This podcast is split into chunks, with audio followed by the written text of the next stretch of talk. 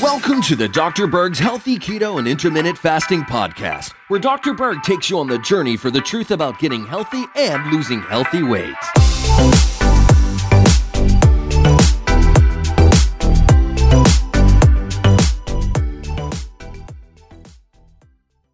Now, I wanted to talk about a really good remedy if you have vein problems in your legs.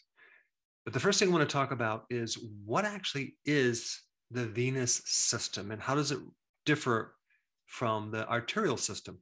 Well, veins carry blood from your legs and your fingertips back to the heart. So they're carrying the blood that is deoxygenated uh, without oxygen. And what's unique about veins is it doesn't really have a pumping system. It only pumps with motion or movement of muscles.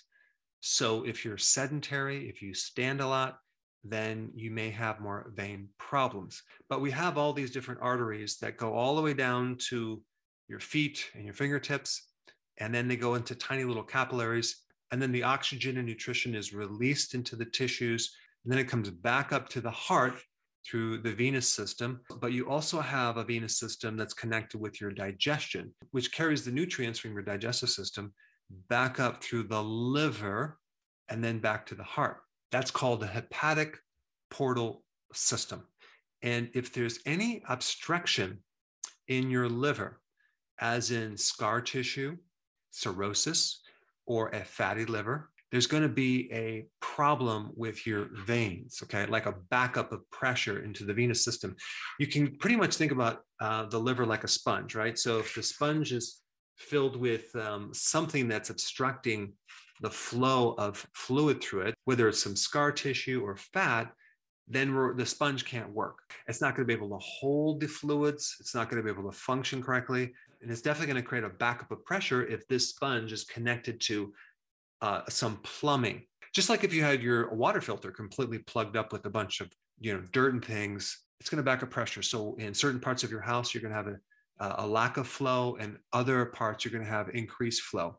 And when there's too much pressure in the venous system it can create things like uh, varicose veins. It can back up veins also in your esophagus.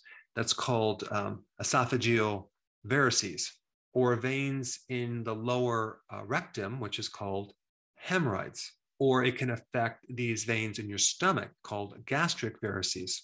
So one big cause of vein problems is the liver but today I want to primarily focus on something called chronic venous insufficiency, where you're getting a problem mostly in the lower part of your legs, where the vein circulation is not moving. One term for this is chronic venous insufficiency, which then causes varicose veins and spider veins and phlebitis, which is inflammation in your veins, or even potentially something called deep vein thrombosis, where you're getting clots in your veins.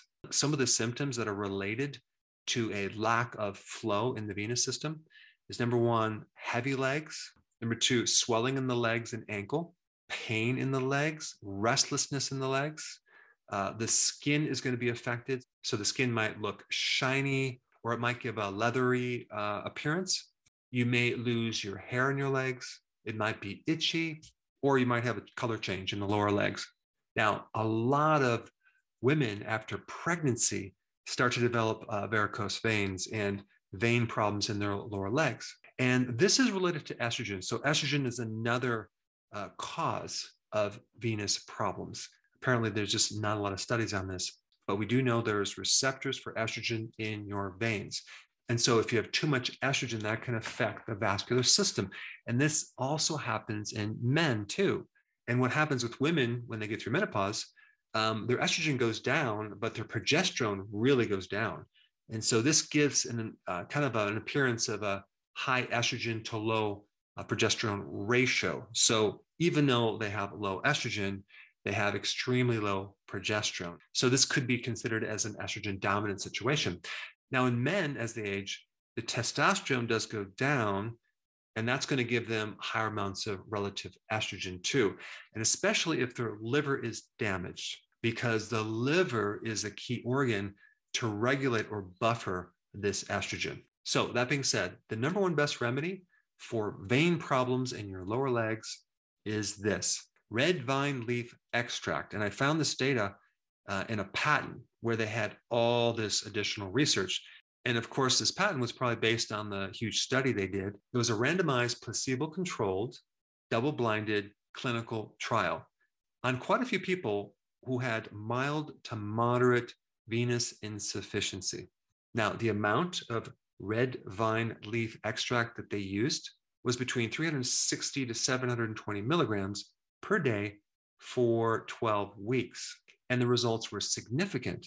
Red vine leaf is also good for an enlarged liver, an enlarged spleen, swelling in your legs, hemorrhoids, bruising, bleeding, nasal congestion, capillary thickness, and it's a great anti inflammatory. And it also helps to balance the permeability within your capillaries. And the other thing I would recommend is to start doing the rebound exercise simply because that's going to start increasing lymph flow and help push some of this fluid through your veins. And of course, I would definitely recommend doing walking on a regular basis. You want to keep active. You do not want to do a lot of sitting. You don't want to do a lot of standing. Now, if there is a liver problem, which is very common in these cases, the remedy that I would recommend is called TUDCA. It's a type of bile salt that is not only good for a fatty liver, but it's also good for cirrhosis of the liver. And TUDCA will actually increase the flow of bile through the bile ducts. Now, if there's an estrogen problem, if there is an estrogen dominant problem, I would recommend a product called DIM, which is a super concentrated uh, anti estrogenic uh, cruciferous blend.